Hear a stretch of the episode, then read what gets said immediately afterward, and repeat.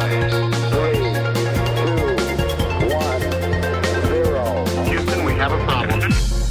Uma doente norte-americana reclama ter ficado curada do VIH depois de ter recebido um transplante de células estaminais.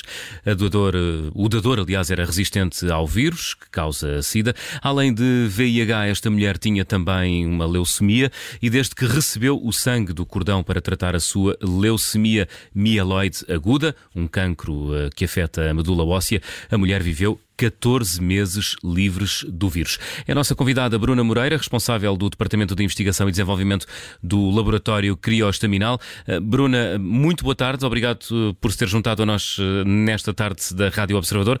Que poder é este que tem as células estaminais que permitem, aparentemente, curar doentes com VIH? Olá, muito boa tarde. Gostava primeiramente de agradecer em meu nome e da Criostaminal o convite para estar aqui presente no programa.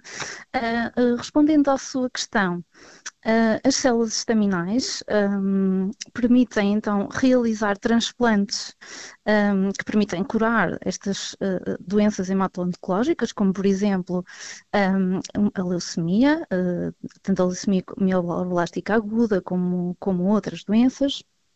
E quando estão presentes uh, estas doenças uh, em doentes infectados com uh, o vírus da imunodeficiência humana, não é? mais conhecido como HIV ou VIH, como referiu, é possível, identificando um dador que tenha um, células resistentes ao, ao vírus, existe uma mutação que ocorre de forma relativamente rara, portanto, em menos de 1% da população, um, menos de 1% da população tem hum. uma mutação resistente hum. a este, ao vírus, uhum. ao vírus do HIV.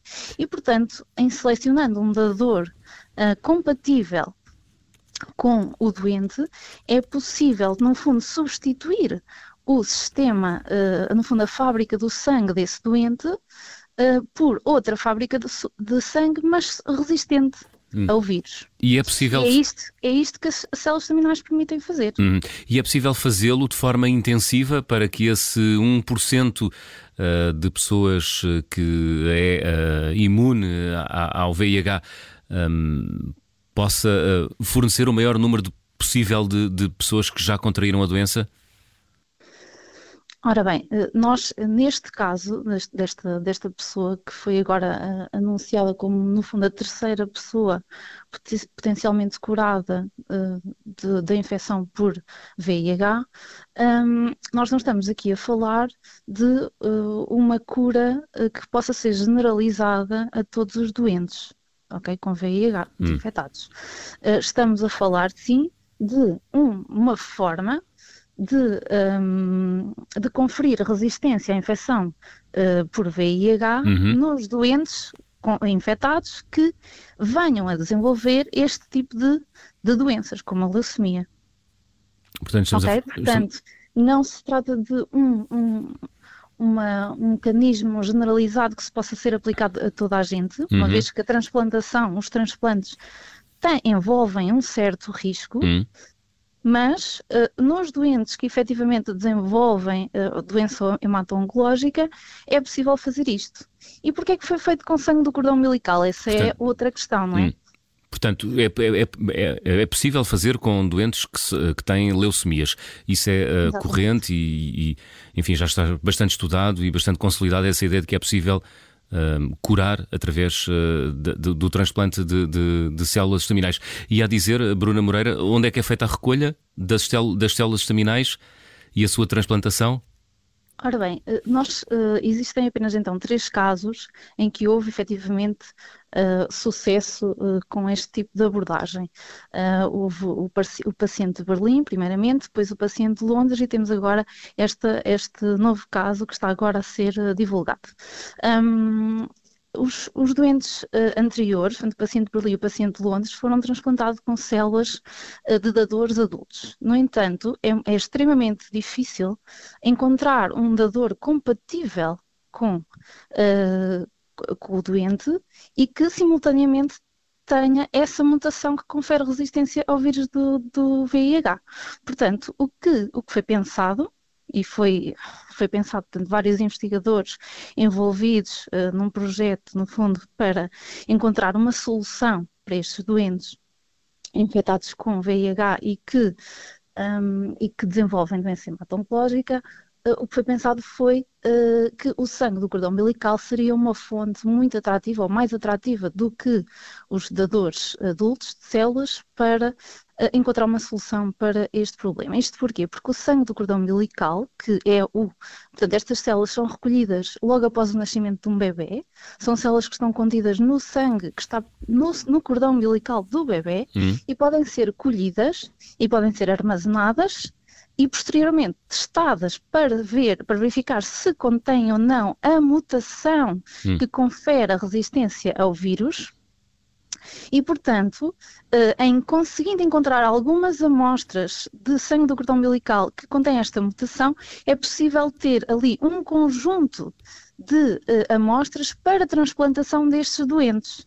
Ok? Foi isso que, que aconteceu. Foi selecionada uma amostra de sangue do cordão umbilical que era uh, parcialmente até compatível, não era totalmente compatível com a doente, uhum. porque não é necessário isto porquê? Porque as células do sangue do cordão umbilical são células staminais um, hematopoéticas, como as que encontramos na medula óssea, mas são células mais imaturas, hum. imunologicamente mais imaturas, e portanto um, o que acontece é que não é preciso, não obedecem às, mes às mesmas exigências uh, na compatibilidade, uhum. nos fatores de histocompatibilidade, que nós conhecemos quando estamos a falar de um transplante medula óssea tradicional com dadores adultos. E, e, portanto, é mais fácil, com um transplante de sangue do cordão umbilical, encontrar um dador, um dador uh, que possa ser usado num transplante deste, deste tipo, e foi o que aconteceu. Hum. Seria possível fazer isto com o, com o seu próprio sangue, uh, recolhido há muitos anos uh, após o nascimento? seria possível se a pessoa fosse portadora. Hum. Não, não, neste caso, não faria sentido, porque se a própria pessoa fosse portadora desta mutação, uhum. já seria naturalmente um, resistente à infecção. Podia dar-se o caso de, de, no momento do nascimento, ser imune e ter perdido essa imunidade ao longo da vida? Ou essa proteção? Uh, não, este, hum. esta mutação está presente, uh, portanto, é genética, uhum. no fundo, porque tem que ver com, uh, com o mecanismo de entrada do vírus nas células. Portanto, Uh, neste caso, uh, nestes casos em que é uma pessoa que não, não tem essa mutação, que é hum. extremamente rara, hum. uh, só ocorre de facto em menos de 1% da população, um, e por ser extremamente rara, há muito poucas pessoas que, que têm esta, no fundo, imunidade natural ao VIH e, portanto, um, teria que ser uma pessoa diferente, não é? Uhum. Teria que ser.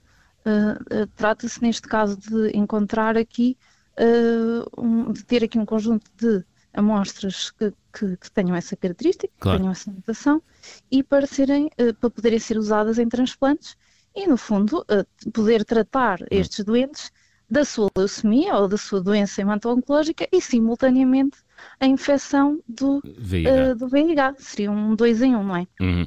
Este tratamento seria possível em Portugal? O tratamento que foi sujeito a esta doente norte-americana? Sim.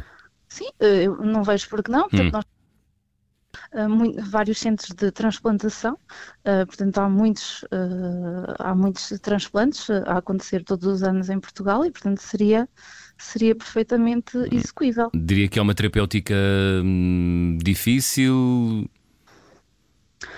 Um transplante, um transplante. acarreta sempre alguns riscos, não é isento de risco e faz-se apenas nos doentes que efetivamente necessitam e são referenciados para transplante uh, hematopoético uh, no decorrer do tratamento da sua doença, é? que foi o caso desta, desta doente. Um, como também uh, estava infectada com o vírus de, do VIH, hum. aproveitou-se no fundo para tratar as duas coisas simultaneamente uh, e de facto o tratamento parece ter sido um sucesso. Hum. Portanto, hum. a senhora está uh, há quatro anos e meia, há quatro anos e meio em remissão uh, da doença, portanto da leucemia, e também com o vírus do HIV indetetável. há esse tempo e efetivamente ela já descontinuou, uh, pelo, que se, pelo que se sabe, já descontinuou há 14 meses a terapêutica antirretroviral uhum. que estava a fazer, no fundo para, para manter a carga viral baixa e uh, o vírus permanece indetetável. Muito bem. Bruna Moreira, responsável do Departamento de Investigação e Desenvolvimento do Laboratório Crioestaminal, agradeço-lhe ter estado no espaço de ciência da Rádio Observador. Muito obrigado. Muito obrigada, eu.